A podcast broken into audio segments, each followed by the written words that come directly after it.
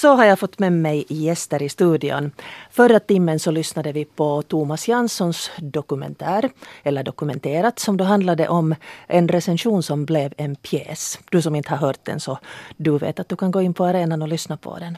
Men jag börjar fundera på det här med radioteater. Det är kanske inte så väldigt lätt för oss som inte är insatta att förstå hur det går till att göra sånt här som skapar en illusion och känslor och en verklighet att dela. Och så därför har jag med mig nu i studion då Jessica Edén, producent för Radioteatern. God morgon, god morgon. Hej Pia. Janina Jansson som är dramaturg sedan nästan 30 år. Ja, god morgon. Och Niko Ingman som då är ljuddesigner. Och det är det som jag tycker är lite fantastiskt det här att hur skapar man en ljudmiljö som kommer ur en låda på bordet eller ur lurarna i öronen. Så att man faktiskt kan tro på det. Ja. Och de här har tagit med sig några ljudklipp som jag tänkte att vi ska lyssna på också här för att få en uppfattning om hur det går till när man gör den här upplevelsen. Men först så skulle jag vara intresserad av att eh, höra hur många är ni som jobbar med radioteater om man inte tar skådespelarna med? Det är vi tre och sen har vi en regissör, Camilla Telestam, så att vi är egentligen fyra och sen har vi en produktionskoordinator som hjälper till med lite praktiskt på halvtid. Sen uh, använder vi oss mycket av, av, dramatiker, som, alltså utomstående dramatiker som inte vi som Janina sen då jobbar med för att texten ska bli så bra som möjligt men som då liksom inte är anställda av YLE och utomstående regissörer till en del. Och skådespelare har väl inte på svenska sidan någonsin varit fastanställda? Nej, eller? finska sidan hade ända till någon på 90-talet sina egna skådespelare. Ja. Men vi har sett det nog som en fördel att kunna plocka och välja ja. bland hela skådespelarfältet. Har du Janina samarbetat med alla skådisar i Finland? Säkert inte, nej.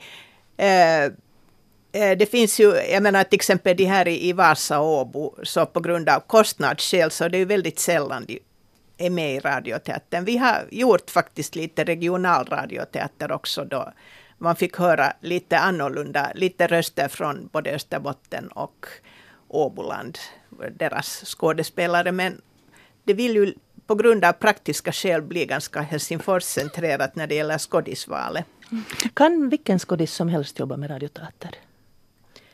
Säkert, eh, men eh, det är nog bra att, att uh, få en viss inblick i hur man ska jobba som skådespelare i radioteatern. Och vi har faktiskt nu, vi har haft, eh, jag vet inte riktigt när den där kursen började, men, men i säkert åtminstone två, tre decennier så har vi haft kurser för eh, Teaterhögskolans tredje årskurs, då de eh, får komma hit på ett par veckor och, och bara bada i radioteater och, och, faktiskt öva sig rent konkret med att hur, hur det låter när man talar i en mikrofon. Och, och sen också göra en egen, liten, en egen produktion som vi sänder. Eh, jag ska inte nu hålla en lång monolog här, men att eh, jag kan ännu bara säga att det är otroligt hur känslig en mikrofon är.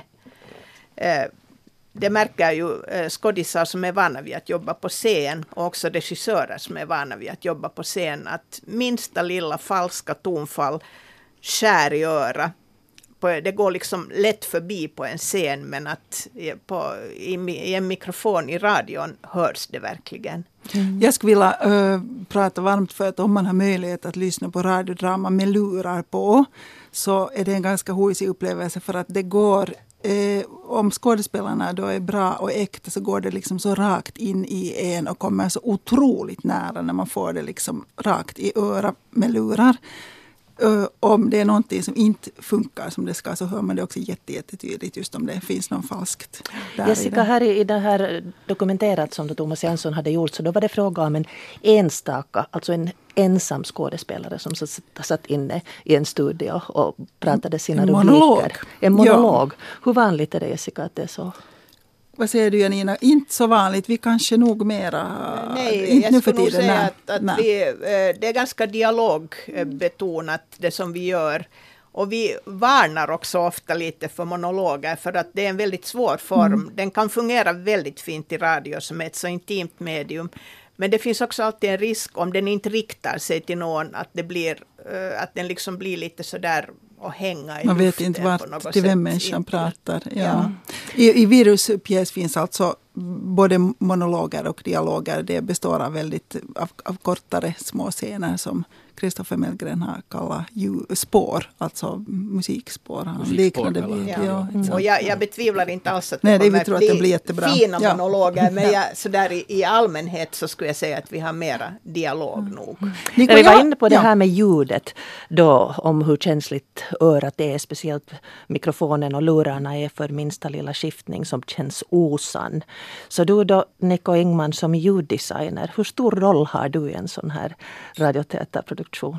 Mm, det är nog ganska stor för att äh, alltså, det är jag som sen gör det där praktiska med ljudeffekter och allt sånt där. Men, men alltså själva processen är för det mesta samarbete med regissören. Alltså det är sådär 50-50 att vi bouncear idéer och det är teamarbete för det mesta. Hur går det till ja. sådär i praktiken? Jag menar om det är inte så att man äh, använder de här ljuden under själva inspelningen utan sätter till dem efteråt eller uh, bidrar med dem under tiden. Hur, vad gör du så där rent praktiskt? Så där, rent praktiskt, alltså när jag får en, en ny text så läser jag den först och får en, en första inblick och, och har idéer. Alltså att hmm, de här effekterna tänker jag använda och det här musik kanske passar. Och sen pratar jag med regissören naturligtvis och sen det är ofta ganska nära det som, som det sen kommer att, att vara. Och till exempel om man gör epok så kan man inte sätta dit flygplan och sånt Alltså det ska vara hästar och, och gammaldags kekor. Men, men alltså Sen har det också hänt några gånger på det sättet alltså att vi har en ganska bra bild att så här ska det göras och det, det ska låta så här, sådana här effekter.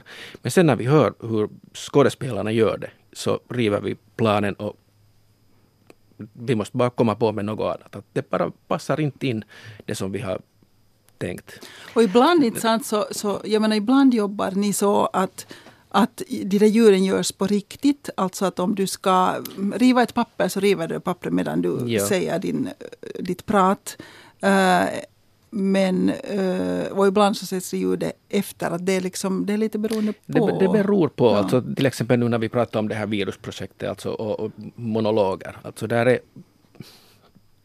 två slags monologer alltså, där skådespelaren gör någonting, till exempel pumpar en cykel, att vi hör kroppsrörelser och, sen monologer, alltså där det inte finns någonting och vi färgar det ändå med ljudeffekter, alltså det, det är nästan att två lager och sen när hon, skådespelaren gör någonting så vi sätter dit pumpljud och allt sånt där så att, att det skulle vara, att det är en, en lager, alltså det är men jag händer riktigt på, på riktigt där. På. Ljud är ju jätteintimt på det sättet också att det är egentligen den första kontakten vi har med yttervärlden. Att vi hör vår mammas röst genom mag, eller från magen. Då. Mm. Så just då du säger om kroppsrörelser, så hur, hur, kan man få det att låta äkta om man sitter och, eller det är ju förstås skådespelarnas arbete. Men man sitter ser du inte, mm, utan man rör sig ja, på riktigt. riktigt, på riktigt att ska ja. du gå så går du ofta till exempel runt en mikrofon ja. så att du får den rörelsen av att någon rör och att den är kanske lite liksom inte så statisk mot mikrofonen mm. heller. Och jag har, ja. Ibland är det ju så att om, om, om, det, om en skådespelare har svårt med någon text så kan man också göra olika fysiska saker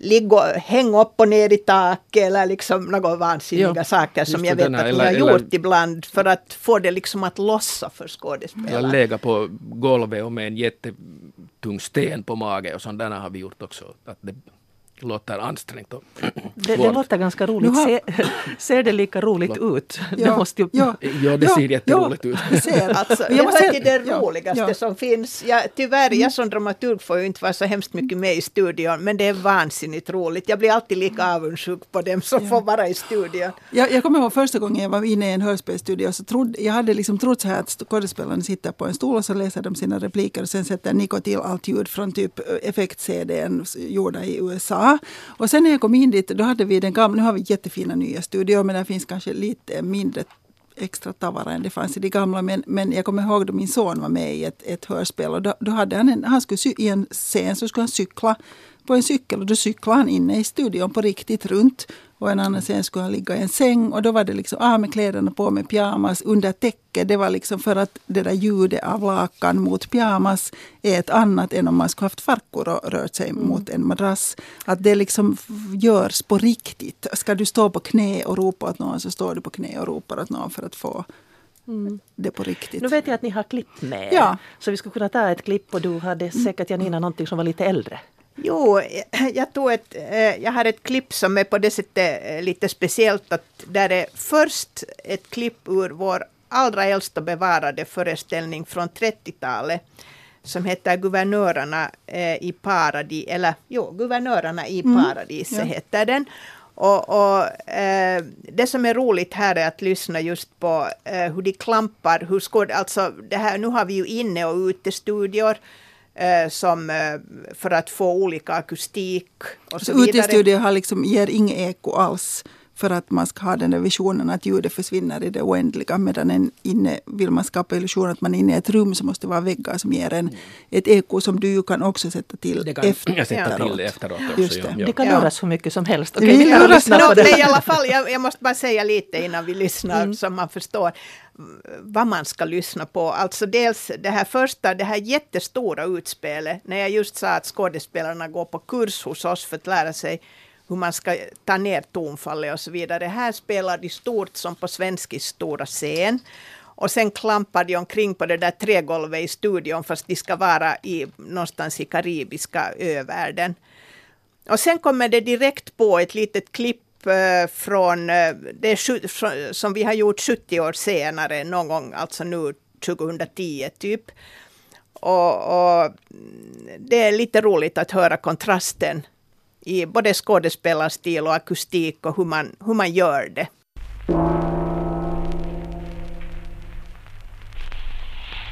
Johan! Johan, var håller du hus? Hallå där borta! Säg till att löjtnant Papegoja att han kommer upp till mig på bryggan. Löjtnant Papegoja till bryggan var det. Vad sker, herr guvernör? Herrar svärfar ropar på mig. Det är inte kära svärfar, utan överstlöjtnanten som kallar på löjtnant Papegoja. Jag har order om att skjuta svensk lösen med tolv pundingarna. Ja, ske, herr överstelöjtnant. Halt herre! Vi ska väl förböven repetera ordern, löjtnant. Svensklösen skjutes med tolvpundingarna. Tillbaka, fördömda pojke! Herr överstelöjtnant. Åt helvete med löjtnanter och överstlöjtnanter! Ser du inte att vi kommit till paradiset? Men... Alltså, update! CP5! -man. Alltså... Mejla! Va? Va? Idag, idag! Men alltså... Behöver, borde ha! Ren! Men... Alltså seriously! CP5! Matkustajat Seriously? Aloitamme bordauksen och Asshole. Nåja, nu hörde vi ju en viss skillnad i tekniken här. Nico, du satt och skrattade lite för dig själv med det här första klippet när de klampade omkring i sanden i på Södern. båten.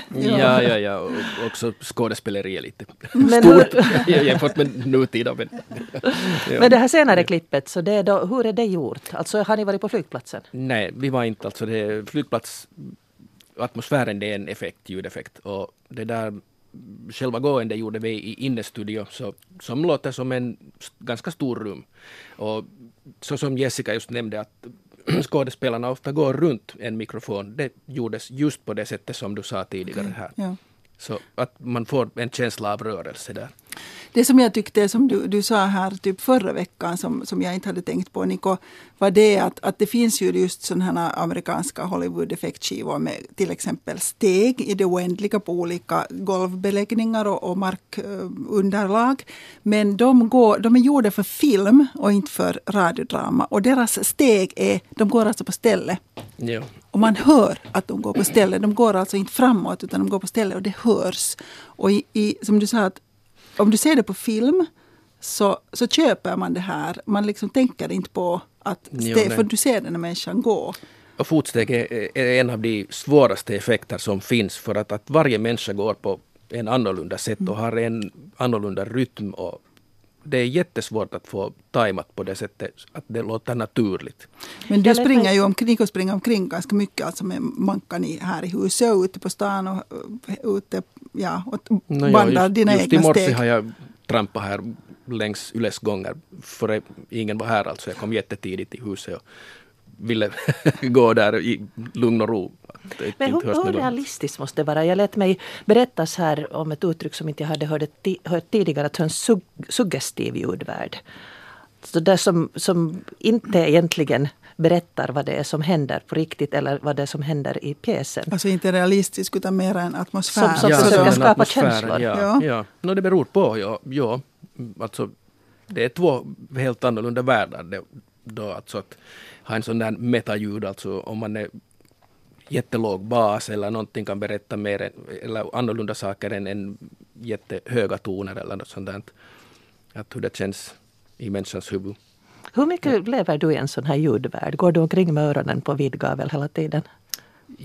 Tyvärr jag ganska mycket. och mankan i fickan hela tiden så att jag fångar nog hela tiden när jag hör någonting intressant. Jag hörde talas om en ljuddesigner som hade hört eh, under ett evenemang hade personen i fråga hört en fluga surra. Och det var just det perfekta surra så han hade stannat kvar efter föreställningen ända tills det blev helt tyst och sen lokaliserade denna fluga för att få just det perfekta surret. Vi hade en gång en, en, den, vi hade en tamfluga, kommer du ihåg vad han kallades? Det var i en pjäs vi behövde flugsurr och vi lyckades fånga en fluga i eh, kaféet som låg på den tiden bredvid hörspelsstudion. Och vi fångade den i en glasburk och, och sen hade vi den i studion. Vi hade den i Och studion. Den, Jag den kommer fick till den och med hette. ett namn ja. och, och vi, vi skötte den väl för den behövdes i många tagningar. Ausliebe den Ja. konst. Nåja, Hej, eh, följande klipp. tandutdra- kan vi ta tandutdragning? För det var en av de första Ja, som jag var den- med och som jag liksom, ja. Ja, Det var en komediserie som hette Ohyra och där skulle då eh, Sixten Lundberg dra ut, han var tandläkare skulle dra, dra ut fel tand på sin rival. Och, och det ljudet tycker jag är fint, det här när tanden dras ut, så om vi kan lyssna på det. Den här ser bra ut. Riktigt bra. Mis dientes impecables, blancos, Yo quiero tratar corona, aquí, corona, aquí, ah, ah, ah no, no, no, no, no, el lado derecho, no, ah, el lado derecho, no, no, no, no, el lado derecho, no, ah, ah el otro lado, andesera. Bara ett litet ingrepp. Bara på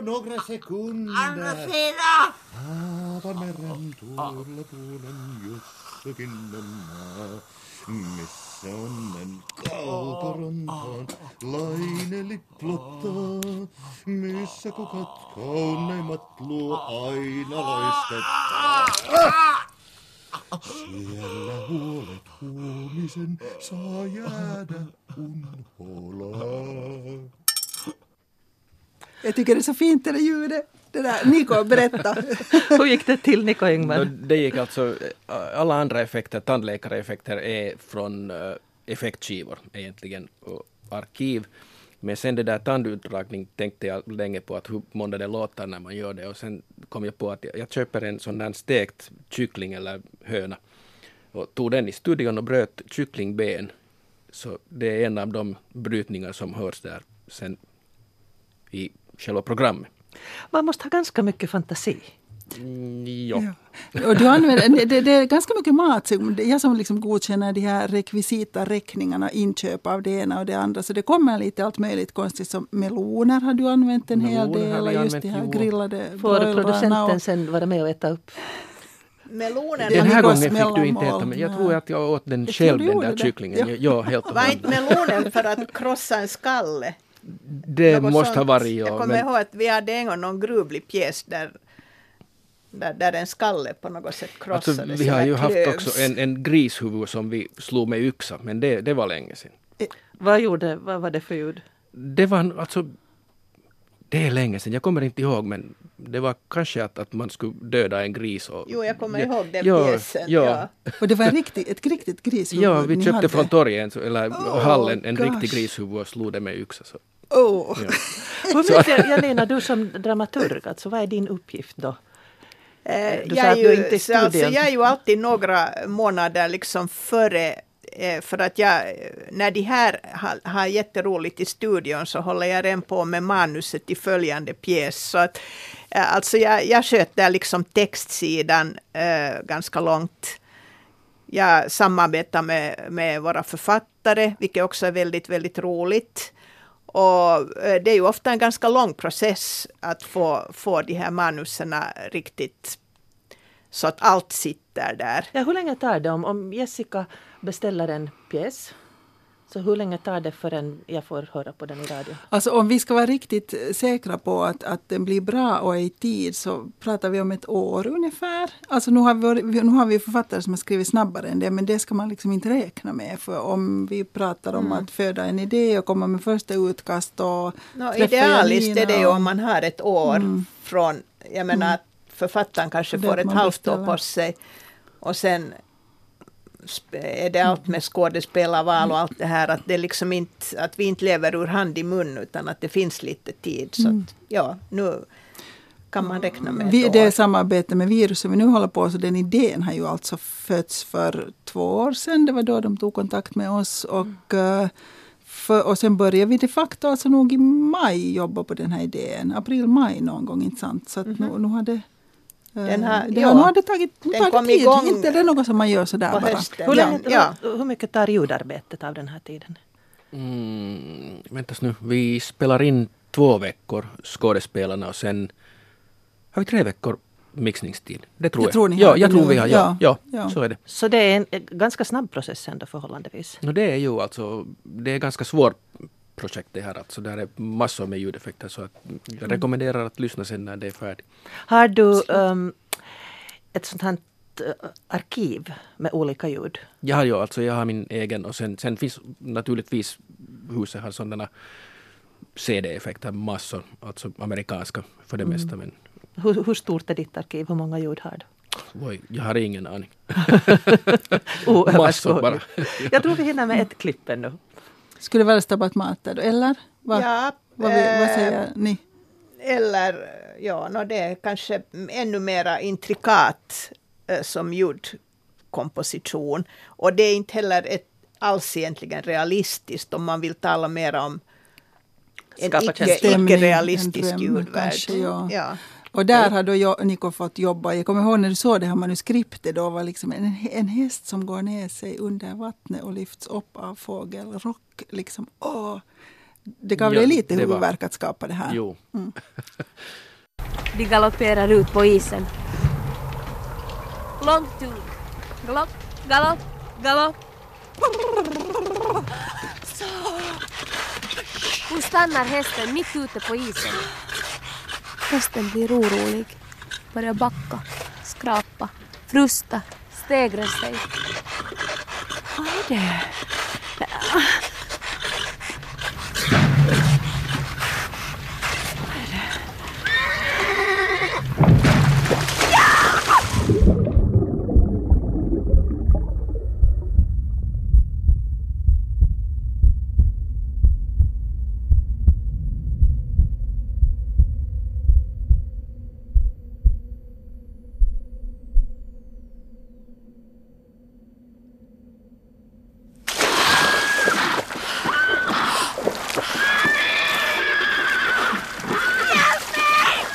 Vi behöver alltid bevis!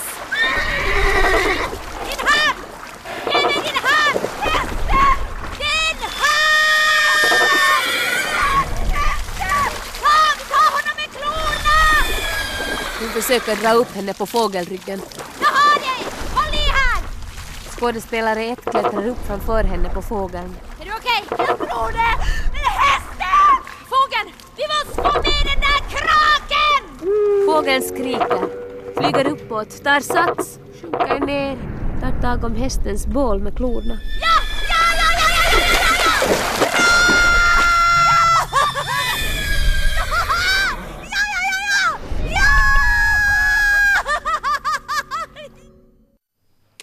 Tack och lov blev det ett lyckligt slut. För mig som hästmänniska så är det hemskt att höra det här hur hjärtdunket Ja. saktar Ja. av så småningom. Hur gjorde du Niko Engman det här? No, där är också massor med mm, effekter från arkivet, just hästarna och sånt där. Vi kunde inte tyvärr gå och spela riktiga häst. hästar. Ja, och skådespelarinnen i studion satt på en bänk på en dyna och hon hade ridit. Hon visste att hur man rör på sig när man rider riktigt på riktigt och därför lät det ganska bra tyckte jag, alltså rytmiskt och, och sådär att som hon riktigt på riktigt skulle rida.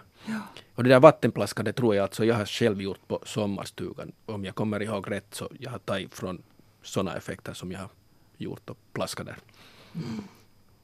Ja, en förunderlig värld Och väldigt rolig. Härligt att jobba med. har vi hört talas om här. Du som vill veta mer så det är ju bara att leta reda på Radioteatern och försöka Ja, Jessica, var Eh, hittar eh, man? Man hittar dem på eh, arenan under Radioteatern. Uh, vår nästa premiär är Heidi von Wrights Tusen lugn som sänds sista söndagen i februari som torde bli den 28 kan det 26. stämma? 26 förlåt, tack. 26 februari 18.03 i Ylevega. Uh, och sen har vi två föreställningar efter det och 30 dagar på arenan så lyssna gärna. Det är en fin föreställning det också. Mm. Tack jättemycket för att ni kom hit till studion med mig. Niko Ingman, ljuddesigner, Janina Jansson, dramaturg och Jessica Edén, producent för Radioteatern.